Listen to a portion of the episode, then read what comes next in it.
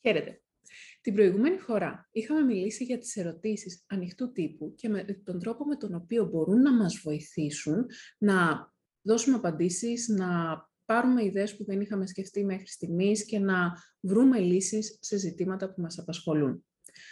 Σε περίπτωση που όλο αυτό σου διέφυγε, αλλά σου κίνησε το ενδιαφέρον, έχω σχετικό link στην περιγραφή, το οποίο μπορείς να ακολουθήσεις, να δεις περισσότερα για το τι είναι, για το τι είναι οι ερωτήσεις ανοιχτού τύπου και να πάρεις 10 από αυτές που εφαρμόζουν σε κάθε περίπτωση, έτσι ώστε να αρχίσεις να ξεκλειδώνεις το μυαλό σου και να βρίσκεις λύσεις από το πουθενά.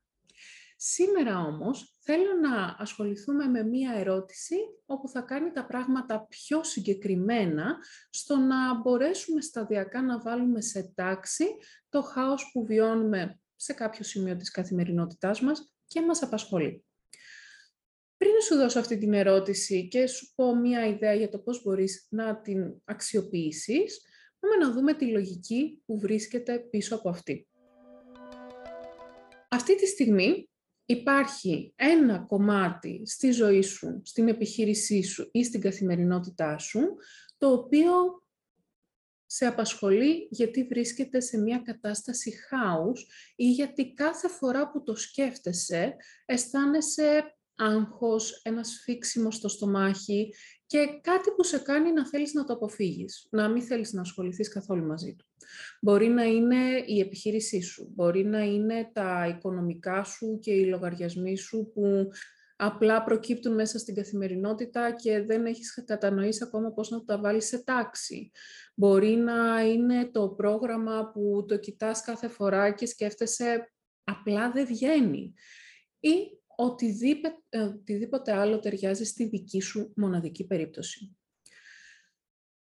Κράτησε αυτή την κατάσταση στο μυαλό και τώρα πάμε να κάνουμε αυτή την ερώτηση.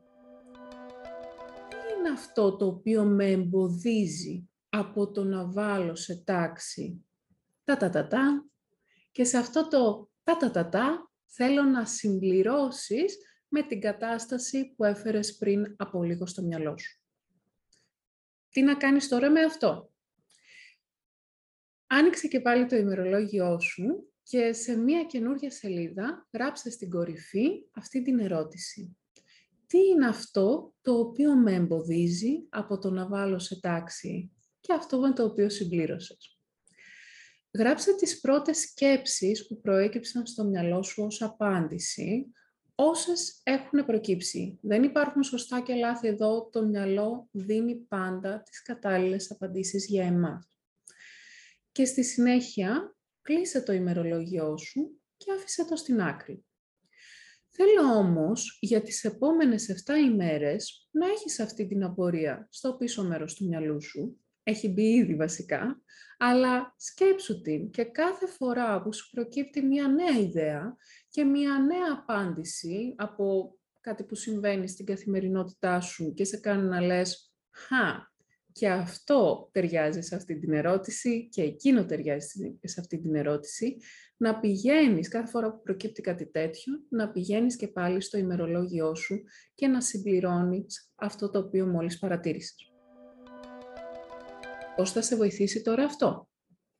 Εφτά μέρες μετά θα έχεις μια πολύ πιο ολοκληρωμένη εικόνα αναφορικά με τους παράγοντες και τα ζητήματα που προκαλούν αυτό το χάος και προκαλούν αυτό το άγχος που βιώνεις στην κατάσταση η οποία σε απασχολεί.